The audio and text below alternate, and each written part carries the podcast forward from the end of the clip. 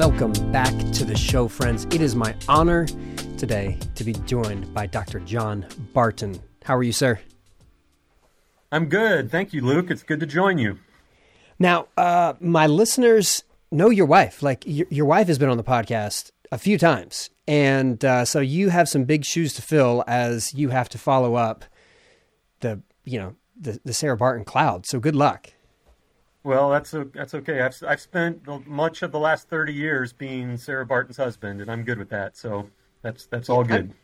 I, I, there are definitely a lot worse things to be called. So uh, you know you're you're you're in good standing right there. Uh, there's not right. a I haven't had a ton of husband wife guests on the podcast. I've been doing this for over 500 episodes now, and I've had a few what is it like to i mean you're in somewhat different lanes but you're i mean you, you both write books you both you know do church theology work. What is it like to have husband wife both having vocations that are pretty similar to each other? Yeah.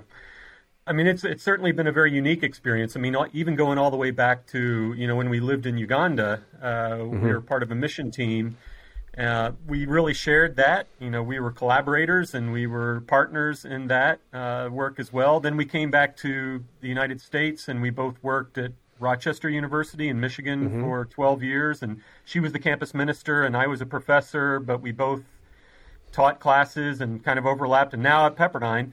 And so it's, it's yeah. a very unusual situation. Our, our, lives, it's, it's hard to draw borders. Um, sometimes I, I think one of the challenges we have is uh, how do we how do we have a life, uh, a family life, and a marriage that's separated from our jobs and our, our ministries, and there isn't much line between work and home. Uh, but that's also good. I mean, it's it's uh, we we share it together. We appreciate it. We we sharpen each other. We make each other better. Yeah. Um, it's it's a good thing. Do you guys have any practices or like rules of life for how you try to bifurcate the work home divide? I mean, do you guys have anything that works for y'all? Uh, Netflix? Yeah, I, I don't know. I, I, not anything deeply spiritual or okay, or, fair uh, enough. Or, yeah. or, let me say, not anything that's worked very well. Um, but but, uh, but that's okay. I mean, and some of it is. I mean, we're we're we're that's something unique to our relationship, is we have so many shared interests and so many shared concerns, things that we care about in our work life as well as our home life, that it, it, it kind of becomes a, kind of a seamless thing. Uh, it certainly comes with its challenges, but it, sure, it's, sure. it's worked well for us. Yeah, well, when I think about your your home life situation, I know that I've done at least one podcast where Sarah has been set up on the like the call like this, and the backdrop is a pretty amazing scenic view that you get on Pepperdine's campus where you guys uh, work and live. So, I mean, you're not going to get a whole lot of sympathy for how tough it is when that's kind of like the view you live with. Yeah, uh, well, I understand that. Yeah, I, I, yeah. I don't apologize for it, but I understand it. yeah, yeah, definitely. Uh, okay, one of the things that I get a lot of love for is people find out I have a podcast, and one of the things they go, well, like who have you had on? And one of the names that I always go to that people, no matter how connected you are to the work that y- you know you do uh, as you know religion professor, or I do as a preacher, you know writer, like those things are kind of secondary because there's one name I get to drop that I have on the podcast because of you, and of course it's the Rainn Wilson name, where everyone's like, oh my goodness, you had Dwight from The Office on the podcast, and that happened because of you. I mean, Sarah was uh, the person who was you know reaching out to me, and she said, "Hey, do you want to talk talk to talk to Rainn at, at uh, you know Pepperdine a couple years ago?" And so there's a lot of love for Rainn Wilson. People love him, and y- you and him have become friends. Oh, uh, uh, one of the early stories in the book, you uh, have have his name in the dedications because he's he's a friend of yours that you've developed because of your interfaith work with uh, the Baha'i community there in the Los Angeles area. Is that is that correct? That's how you met him, right? That is, yeah, that is correct. Of course, I live in the Los Angeles area, so you know, we we out here we hang out with rock stars and celebrities all the time. I, I don't know, that's just part of life. um, no, that's that's I'm joking. It's kind of like you live in Austin, Texas, don't you hang out with Willie Nelson? I, I don't, yeah. I don't know, but he and Matthew yeah, McConaughey no, and I get together. Yeah, yeah, yeah. Rainn is, has become a good friend, uh, and not not because of his. I mean, I'm I'm a great fan of The Office, and it's actually a little bit odd for me now to watch The Office, knowing Rainn and watching Dwight Schrute, and it's a little bit of cognitive dissonance.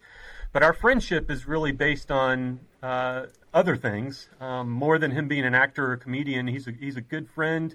he is a very faithful person. He cares a lot about faith and and uh, philanthropy.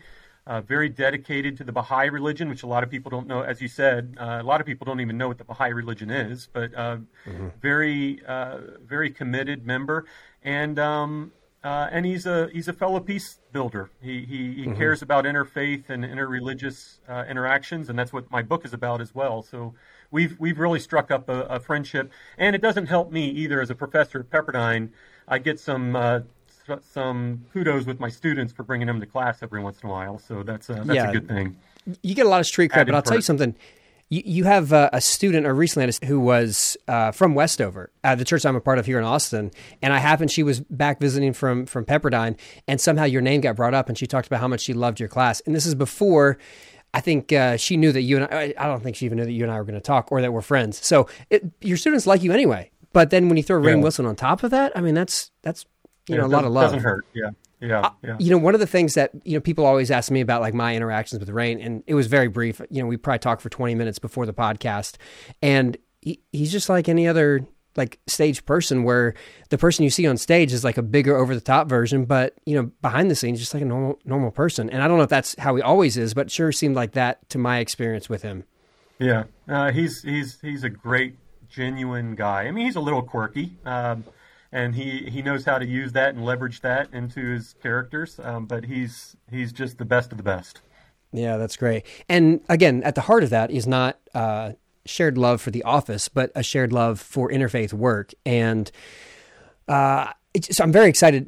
The new book, Better Religion, uh, came out a couple months ago, and uh, I'm very excited for this conversation because I think the angle you're having on on what you're helping us see as what these sort of interfaith dialogues can look like, I think is really helpful because uh, I don't know what your early introductions to interfaith religion religious conversations look like, but for many, it's just I'm going to yell at you and tell you why you're wrong and I'm right. And it just becomes a stalemate right there.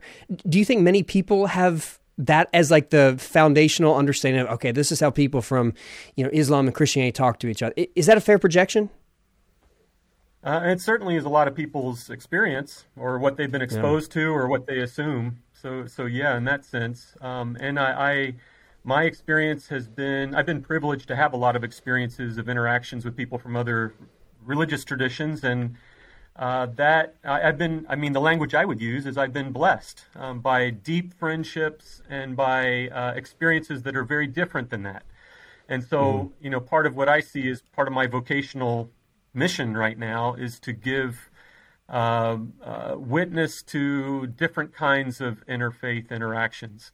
Um, and I would even say, I mean, and you use the word, and this is this is common language uh, the term interfaith dialogue, I would even say that what I'm interested in is something much more than just dialogue. If, if dialogue means we just get together and we talk and we talk at each other and we try to understand or we try to persuade each other of something, I mean there is there is room for that and there's space for that. But um, but my book is about actually something much deeper and richer. It's it's about friendships. It's about collaborations. It's about working together uh, for mm-hmm. for uh, for things that we all care about.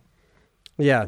Uh, before we maybe get more into the the substantive part of the book, one of the things you say early on in the book is that the book is your attempt to chronicle your own journey, to make it explicit and take responsibility for what you've practiced and learned and put it all out there for for wider consideration.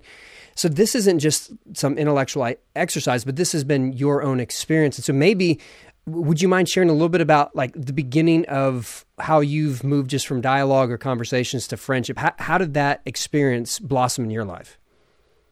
Yeah, I appreciate that that question. So um, I think I would, I mean, where I would have to start is with our experiences in East Africa. So, as we mentioned just a few minutes ago, Sarah and I were part of a mission team, and we lived in East Africa um, from 1994 to 2002.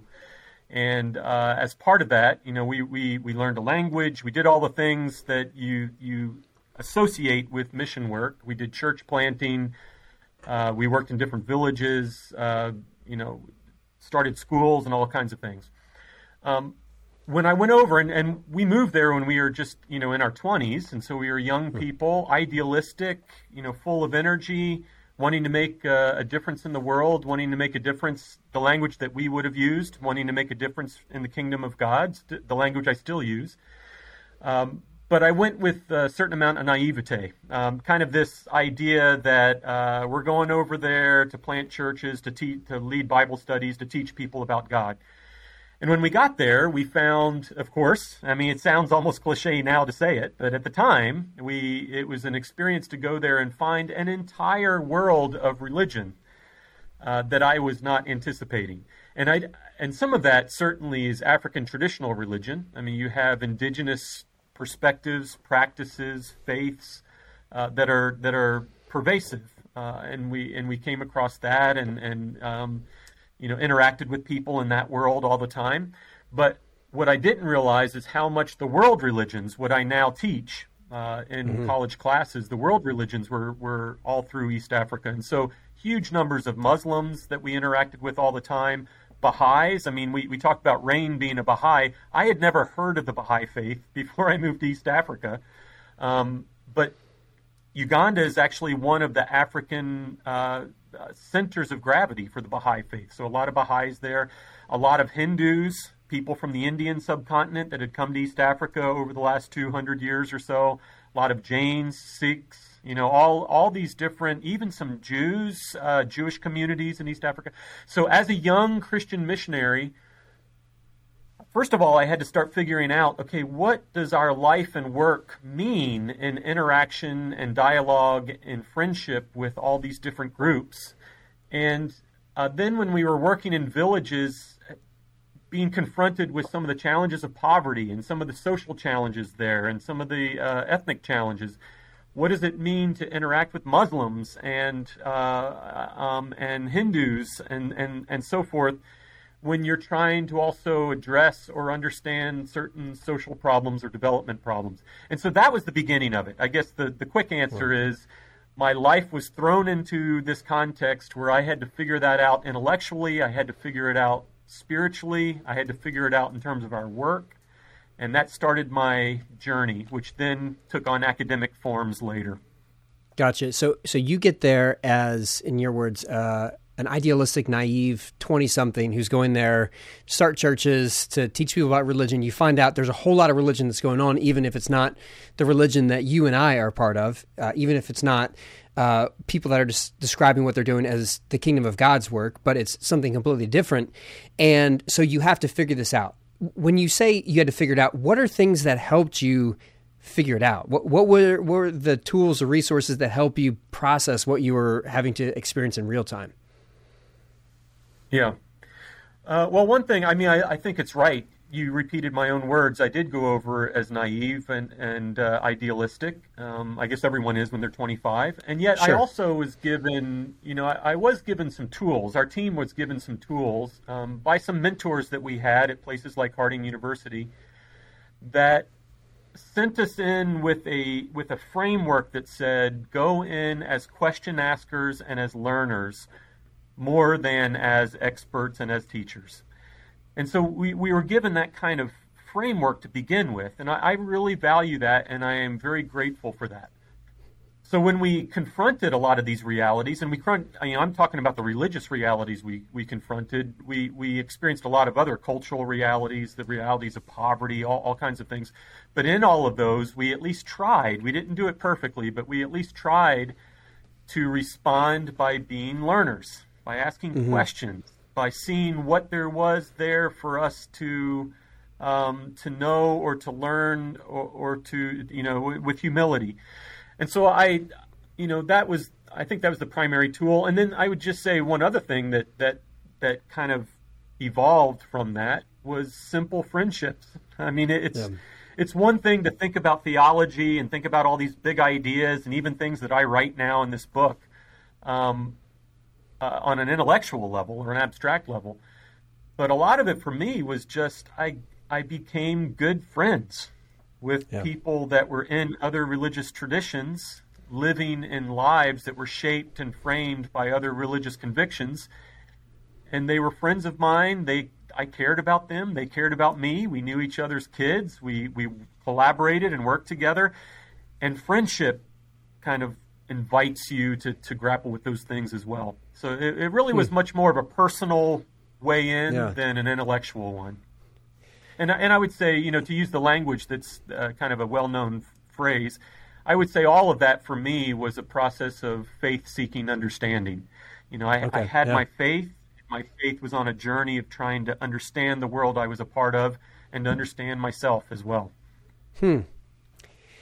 It's interesting how many people who are uh, very educated, like yourself, uh, I've heard over the years talk about the central role that friendship has in bridging gaps and understanding whether it's race conversations or it's religious or uh, discussions across religious barriers that at the end of the day, if you have friendship, you have something that you can build upon. And I've I've heard the opposite, where I've heard um, this is a terrible story from uh, someone who's ministering in a part of the country that you know racism has had a historically and even in the present some pretty substantial uh, holds in the community where one person admitted uh, in you know the last couple years that they had never had a meal as a white person with a person of color. And you go how how could how does that even happen? But that's that sort of isolation, of course, leads and breeds the sort of divi- divisive and divisions that that we experience. So, basic friendship is very formative, and asking questions. I, as you were talking about how asking questions is an important skill, uh, I think back to a, a, quote from the book where you say, uh, "At the core of my argument is the following claim: for religion's quote better." To be possible, it requires a kind of interreligious peace building that honors and directly engages the unresolved and often unresolvable religious differences among us. So it seems like asking questions is the first part of this, but to like engage with these sort of unresolvable conflicts, we have to be able to do that. Some of us would think, well, let's kind of ignore those things that are unable to be resolved and let's talk about what we can. Why do you think it's so important to ask the questions and to engage directly with the unresolvable uh, differences? Yeah, I, I, I love that question because it really does. You're you're right. That kind of gets at the heart of what I'm after.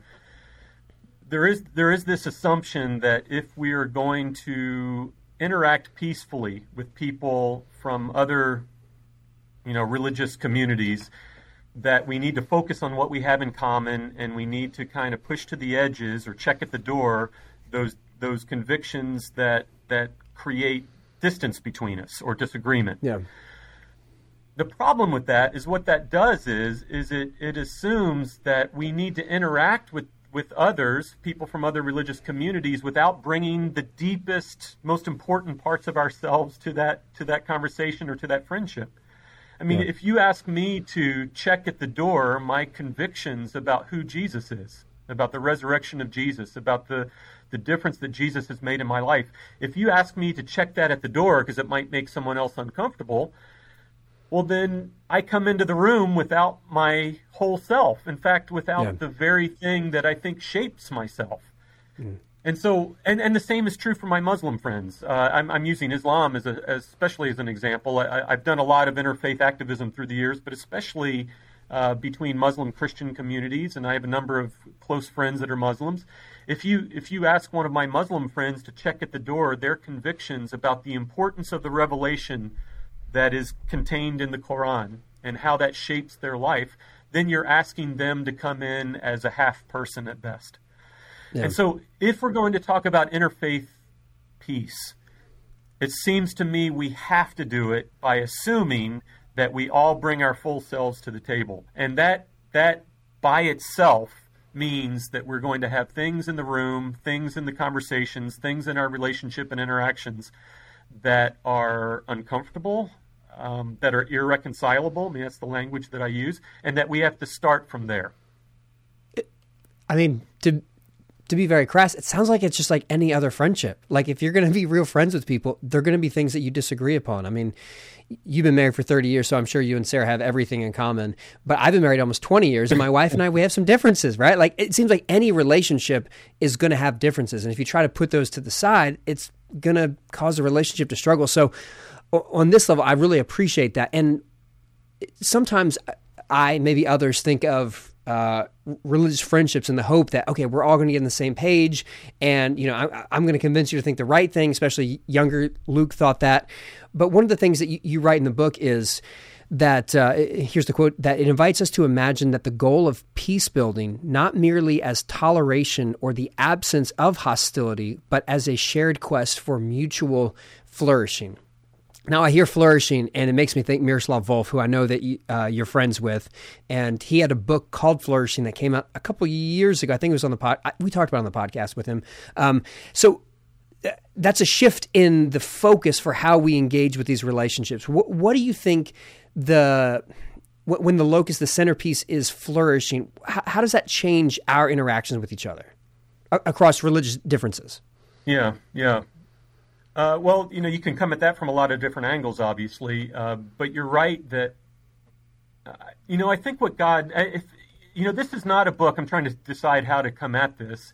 This is not a book of theology. Uh, so I'm mm-hmm. not writing for a Christian audience to to give the Christian take on these things, but but what you're asking, I think about all the time because of who I am, right? Yeah. And so, yeah, yeah. you know, I would I would say at least this that I think God calls us God wants peacemakers in the world. God yeah. calls us to be peacemakers. And when and when God, when Jesus says, "Blessed are the peacemakers," and when Paul says in Romans 12, "As far as it depends on you, live at yeah. peace with everyone," um, you know, they're not just talking about uh, the coexistence bumper stickers. They're not just saying yeah, that we need to tolerate one another or live in each other's midst in ways that don't let open hostility um, break out. God is saying, be uh, be the kind of people that seek and that promote deep, genuine, respectful relationships, friendships, collaborations, and to do so with the idea of not just toleration but collaboration for things that we all care about. So some, you know, again, we're, we're talking in academic terms, but some of the things that go back to Uganda for us is, you know, I, I remember working, you know, we, we started a nonprofit organization. It's in its third decade now uh, called Kibo Group. Wow.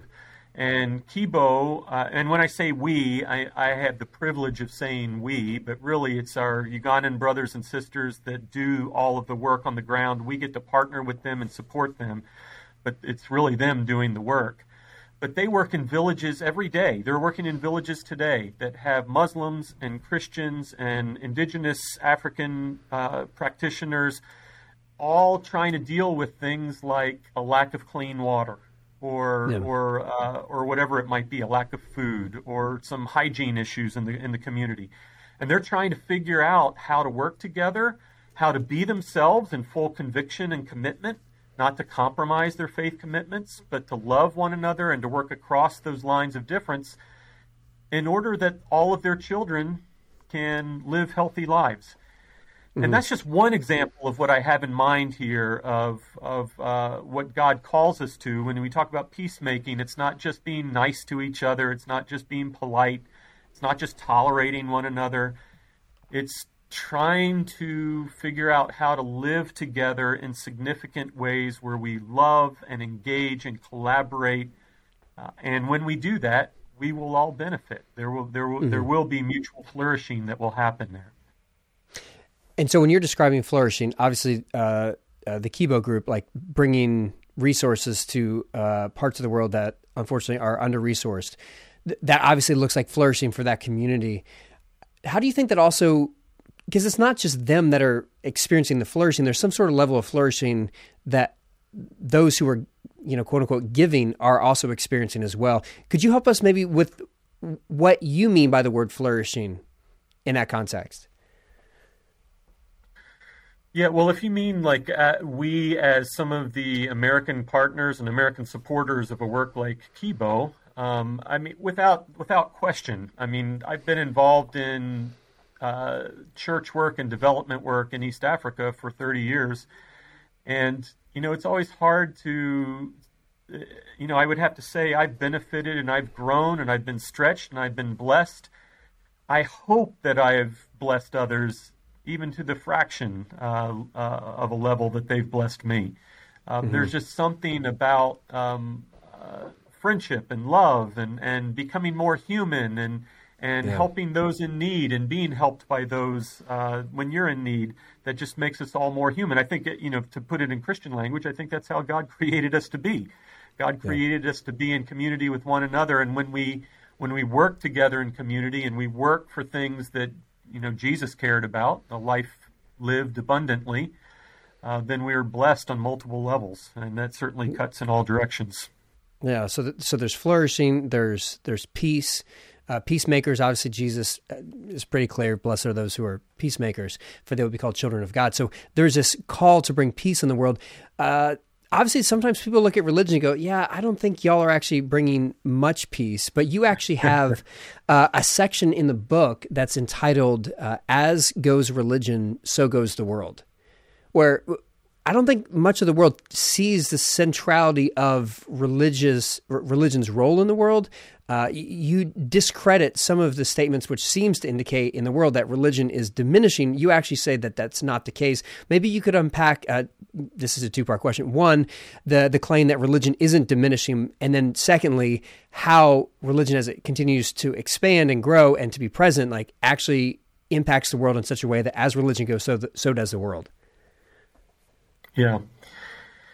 Yeah, so I mean, there is this common assumption, and it's it's more common in places like the United States where we we see churches, uh, church membership seems to be declining. You go to Europe and you go into these old cathedrals that are empty, and um, and that's a problem. I mean, mosques are are finding uh, declining membership uh, in some places, and synagogues and other things, and that kind of feeds this narrative, the secularization narrative that yeah. religion is slowly declining and it's actually becoming the, the secularization um, thesis would say that religion is becoming an endangered species across the world. Mm-hmm. Um, that as as as societies modernize, as they become more industrialized, more technologically advanced, more diverse, that uh, that religions decline. They decline mm-hmm. in relevance, they decline in numbers, they decline in impact. And that's still a very common assumption. But you're right that, and it's not just me being unique. In fact, you, you mentioned Miroslav Volf. I, I, I'm drawing on him and a lot of other people to say that's just not what's happening in the world. Um, it, it's easy to think that in some portions of our world, but the fact is that today across the world, religions are growing in sheer numbers and they're growing in relative percentages the major traditions, almost all of the major traditions, uh, are growing in sheer numbers and relative percentages. And there are new religious movements being born all the time, young religions like the Baha'i religion. But the Baha'i religion is one of the fastest growing religious communities in the world right now, and it's the second most geographically widespread religion on earth, second only to Christianity. So the Baha'i religion has only been around for 160 years, and it is literally in every corner of this planet and that's just one example. But but there's okay. a mount. Yeah, go ahead. Uh, let me just jump in. So Christianity in the West, uh, you know, especially like our movement, the Churches of Christ, uh, the numbers are diminishing pretty substantially. The, the numbers are not um, auspicious, to say the least, for where we're going to be in 30 years. And compared to where we were 20 years ago, there's a substantial decline. I think ever since the, the 80s, the Churches of Christ have been in a, a slow, steady decline. Uh, in light of those numbers, it's hard for some of us to think that actually even Christianity, which yeah. you know, probably is the world's largest religion, is actually growing. Can you help us see how that's the case when, like, maybe front and center doesn't look like that to be the case? Yeah, it certainly doesn't look like that to be the case when when you're when you're looking in those contexts. You're right. Um, but religion is, I mean, statistically, and th- there this is irrefutable uh, uh, data that statistically across the world, religion is the large, or Christianity is the re- largest religion in the world. Over, you know, almost two and a half billion people are Christians, 30% of the world's population. And it is growing significantly across the world in various ways. And so, uh, kind of some specific answers to your question. If we just look at what's happening with religion in the United States, we're also missing the global yeah. picture of that. Um, Christianity is growing in huge leaps and bounds on the African continent. Christianity, it, uh, I mean, it, the Africa has been called kind of the center of gravity for global Christianity mm. now, and it's growing very, very quickly. More recent evidence has even shown that uh, a country like the country of China, may have the most Christians of any other country on the planet by the, by the end of the century. Um, and that's not a, a well known uh, statistic yeah. necessarily, but China, the most you know the most populous nation on earth, Christianity is absolutely exploding there. You also have some evidence of some reviving forms of Christianity, even in secular Europe. Uh, and in the United States, uh, but not in some of the old standard institutional forms. And so you have non institutional forms of Christianity that are starting to surface and take shape. We don't know exactly how all that will play out. Uh, projections are very, very difficult, but you have you have broad growth going on in a lot of different uh, corners like that. Yeah, that, that's fascinating. It's, it's probably a, a very good reminder for some of us in the West who think if Christianity in America doesn't look like it used to mean, that means that the rest of the world also is having a similar experience, which clearly uh, many have stated what you've said that, you know, just the center of Christianity is moved to a place that uh, we aren't located in. And so that's a big part of our perspective being somewhat short sighted. So the idea that religion is diminishing probably isn't something that can hold up statistically uh, for those actually who do the the full research around the world. So the claim about as goes religion, so goes the world is an interesting claim. Many would critique, you know, Christianity or religion. Uh, I saw a stat that. Um, Scott Sauls, a pastor in Nashville, First Pres Nashville, he, he, he posted this that 70% of humanitarian giving actually came from Christianity in America, where you know, you can look at his Twitter feed if you want a stat. But the idea that that Christianity actually is has a huge role in dealing with poverty and other issues like that. Um, is that kind of part of the argument about as religion goes, so does the world? Uh, that's part of it. Yeah, that's part of it. Um, it's also part of the argument is just that um, it, it's also a reality that religions are not only growing in numbers and statistics, we're also in a time period, the 21st century is a time where religions, all religious traditions, not just Christianity, are growing also in assertiveness, um, mm-hmm. uh, political assertiveness. Um, and that can be good yeah. or bad, by the way. Uh, it, that can go either way. Um, but that's why I say, you know, what, what the world needs is the world needs better religion, because if religions are going to be bigger and more assertive, then we we need them to be assertive in ways that are peaceful, that are collaborative, um, and uh, and so religion will just continue to have a growing impact on the way that this on the way that this century turns out. Um, yeah. And and that's where the title of the book comes in. By the way, I mean religion's going to have a major impact on the 21st century for better or for worse. And so, mm-hmm. how do we imagine? You, you look at the news, you see what the worst looks like. How yeah. do we imagine what religion's impact might be for the better? Yeah, that's a great question. One of the reasons that some don't see religion as making the world better is because you see the hostility between religious groups that have exclusive claims that disagree with each other. And I hear your message is not trying to put less than your full self at the table when these friendships and relationships happen, but you want to bring the entirety of that. How do we do that in a way that our mutually exclusive claims don't conclude and end any sort of interaction? Right. Well, so part of what I'm critiquing, or let me say, part of what I'm challenging in this book, is the assumption that um, that religious diversity or that religious differences, and remember, when we, as you said, when we're talking about religious differences, we're talking about differences on things of ultimate importance in people's lives. Yeah. Um, but the assumption that religious differences inevitably lead to hostility uh, or distance, and I'm challenging that, and that's that's uh, that's that's counterintuitive. I mean, it, yeah. it, it's uh, I'm saying that actually our religious differences may have within them uh, certain resources that actually allow us to collaborate with one another. And so, mm-hmm. the, I, I, think let me answer your question, and this this is you, you, I'm sure you saw this in the book. Let me ask, answer your question by sharing one metaphor and then one historical example that I think gets at, at kind of what I'm what I'm trying yeah, what I'm trying to to show here. And the metaphor is the metaphor of a bridge. Uh, I mean, we talk about bridge building, uh, but just think about the, the, the physical metaphor, a simple metaphor of a physical bridge. What is a bridge? Well, a bridge is something that stretches over an otherwise impassable distance, right? A chasm, yeah. whether it's created by a river or a ravine or a highway, and it connects opposite shores. And it does so, a bridge does that by virtue of independent foundations on each shore. And mm-hmm. so you have these independent foundations on different shores that make it possible for the girders and the beams to stretch across and connect in the middle. And so I'm imagining something analogous for interreligious peace building.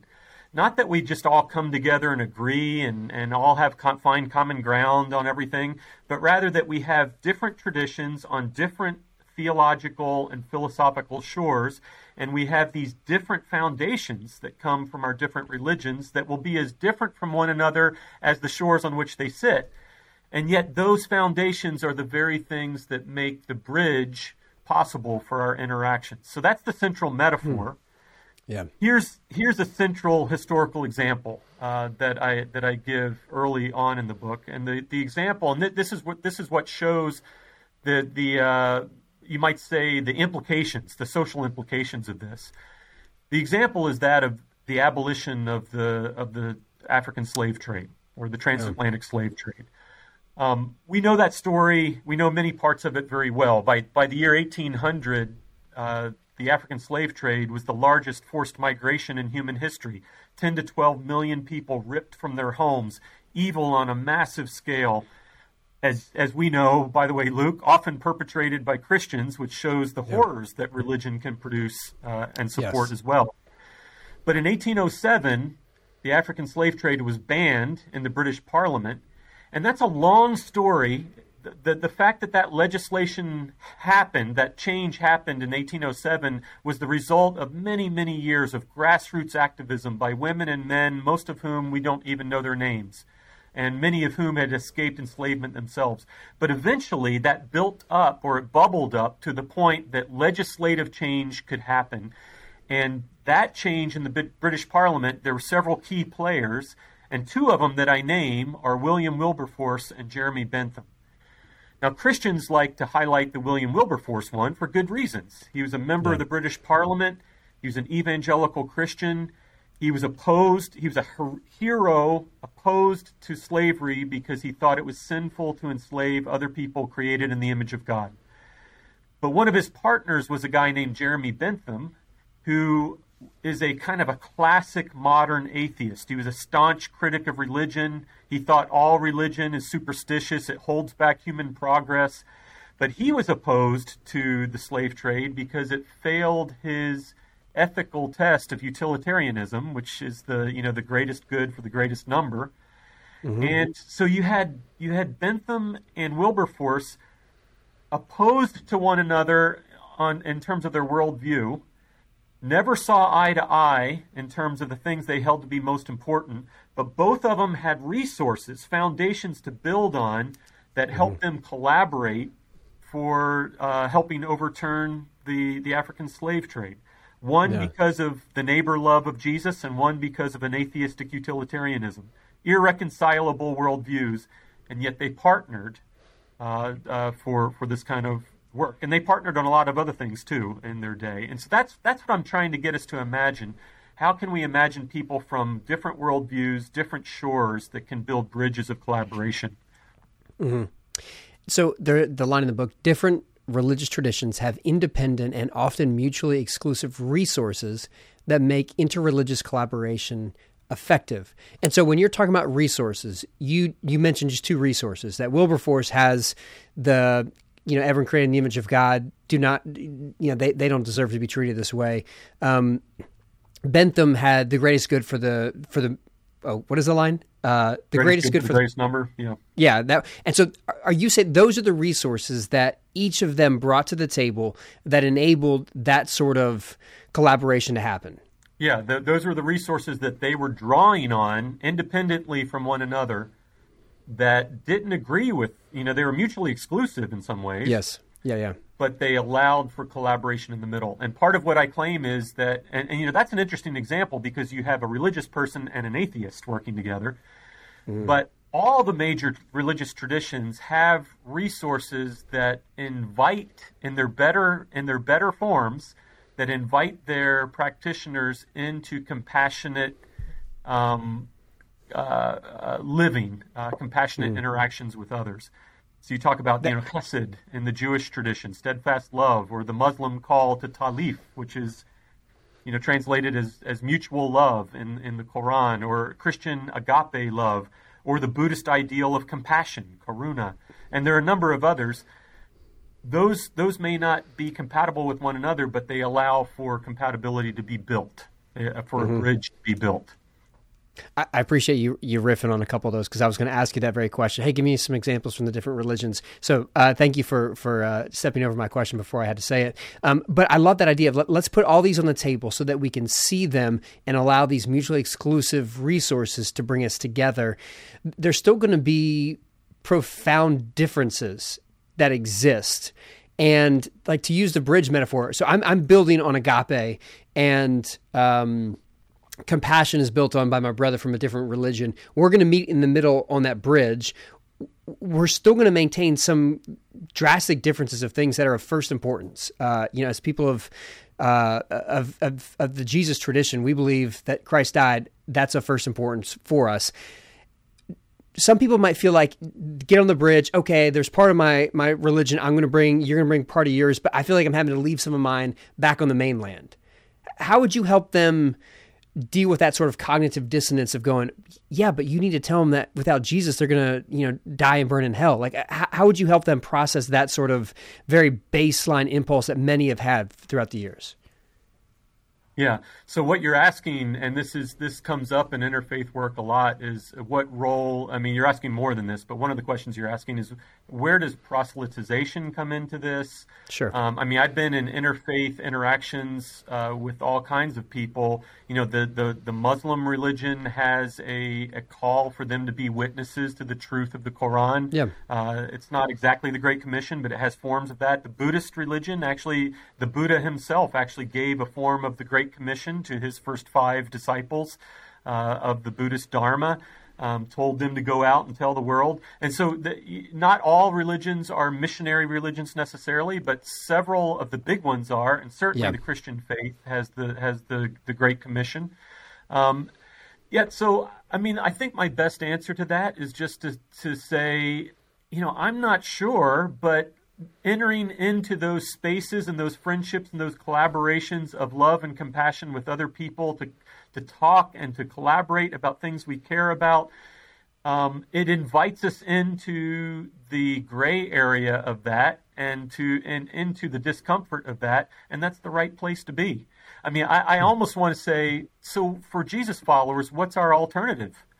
To to pull back into uh, just our own communities, only hang out with people that already agree with us, or I mean, I mean, certainly that's not what Jesus calls us to, or to have the only you know the other idea would be to ha- the only interactions we have with anyone in the world is trying to uh, convert them or change them or or whatever it might be, even if we do service work. It's always kind of a, a carrot that we dangle in front of them, yeah. trying to pull yeah. them in so we can so we can close the deal, if you will. And mm-hmm. I just think that uh, we are called to something. We're called to be witnesses to the Christ, and um, that is done in many, many different ways. And uh, and we need to do it in multiple ways, and then let God you know the rest the rest is above our pay grade in some ways. We we act as a as a as a witness to the Christ with words and with actions, yeah. and then we continue to love and trust and and uh, create peace with people as far as it depends on us, and then see what happens. I do the one thing I would add to that is I am convinced, and of course. I come at this as a missionary, right? I mean, my my my life as a church planter and a discipler. I mean, that's part of my story. But I, I am convinced that the Great Commission must always be guided and govern, governed by the Great Commandment. And yep. so, whatever we mean by the Great Commission, it, it must be governed by love of neighbor, um, and and everything that, that that calls us to, and the golden rule. I mean, Matthew seven twelve says, "In everything, do unto others as you would have them do unto you." Well, the in everything is pretty comprehensive and includes the Great Commission. So Yeah, whatever think it means, uh, we we when we do our Great Commission work, we have to do it in a way that is non-coercive, that is that is respectful, that is that doesn't do it in a way that we wouldn't want it done to us, that is that is willing to listen, that is humble, because that's how we would want it responded. So the Great Commission must be governed by the Golden Rule and by the, the Great Commandment. Oh, that's good. I really like that a lot. I think it was Volf who talked about in a pluralistic society, we're all staking our claim for what the good life is or what brings flourishing. And you have different groups that are competing for this is our vision for the good life. And it sure seems that the best way to present the good life of the kingdom of God is the way of love. It just seems like that's that's central to it. And um, what other option do we have, right? Like I, I had a uh, I had a yeah. fas- fascinating conversation. A Muslim friend uh, has this female that he is a, a girl that he's dating, and, he's, and they're having like this this tension because uh, the different religious commitments and some of this kind of uh, is uh, out, outside of my um, knowledge uh, base, and so uh, one is Sunni, one is Shia, and one has like five days, five times to pray every day, and one wants to make the pilgrimage, and the other wants well three times a day, and maybe we just send some alms and we can send some money to support. And so he's like, well, how do you think I should go about doing that? I was like, uh, bro, um, I, I feel like I'm not the right guy to ask, but we could talk about this if you want. But it just was really uh, beautiful gift that he invited me into this space to have a conversation about how you deal with uh, religious tension in Islam, which yeah. I don't know, it's just kind of that, fun. that really that really says that says a lot about you as a friend because it, it Hmm. I mean when we share with each other and we open up our vulnerable places and our big questions and our struggles I mean that's where friendship really is valuable and we share that it's, it's cool that he shared that with you um, I mean that's not unlike I mean it's not a it's apples and oranges in some ways but it's not unlike trying to talk to friends who are working out a marriage or a dating relationship across Catholic Protestant lines sure, yeah, and, definitely. You know, same religion but significant differences, and how do you do that? And uh, yeah. yeah, those are those And so are, those are difficult it's very things. similar. Yeah, I tell all of them, whether it's Protestant, Catholic, Sunni, Shia, that if you're not Church of Christ, you're not going to heaven. So you're just wasting your time. Either way, I'm Yeah. kidding. I'm kidding. Yeah, uh, you are. John, But, but it, it, with all kidding aside, some of that has to do. I mean, the, the, the title of my book, "Better Religion," is a is a play on words a little bit. Um, Yeah. In one sense, the better of better religion just acknowledges that most religious people in the world think that their own religion is better than others.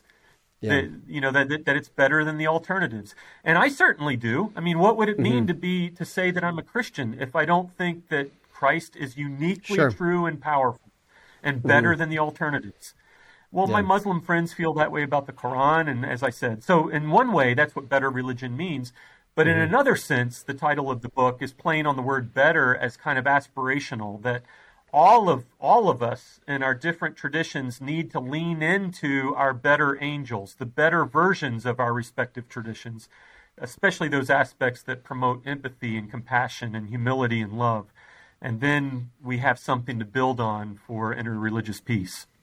Yeah, I, love. There's one section we're talking about this in the book where you, where you say, uh, therefore, the interreligious peace building envisioned in these pages requires the quote better of our respective traditions while acknowledging and leveraging the inevitable disagreements over what quote quote better even entails. It is within this seeming paradox, I argue, that interreligious peace building becomes imaginable. And I think for some of us, we, we need this picture to help us imagine something that seems to be very blunt, like unrealistic, unimaginable. So I appreciate you helping put pen to paper to help us get a picture of what this can look like. And um, deeply grateful for the book and grateful for your witness and what you're doing. So thank you so much. Yeah, thank you, and I, I appreciate the time you've given to it, and um, and I, I wish you well as to as well. Okay, well, I'm not going to say who I like better between you or your wife. You know, both of you have been on the podcast. Yeah, please don't. Um, yeah, I mean, I'm going to say Sarah anyway, so it doesn't matter. But uh, John, John, thank you. It has been an honor. Thank you for the time, sir. Thank you too, Lou.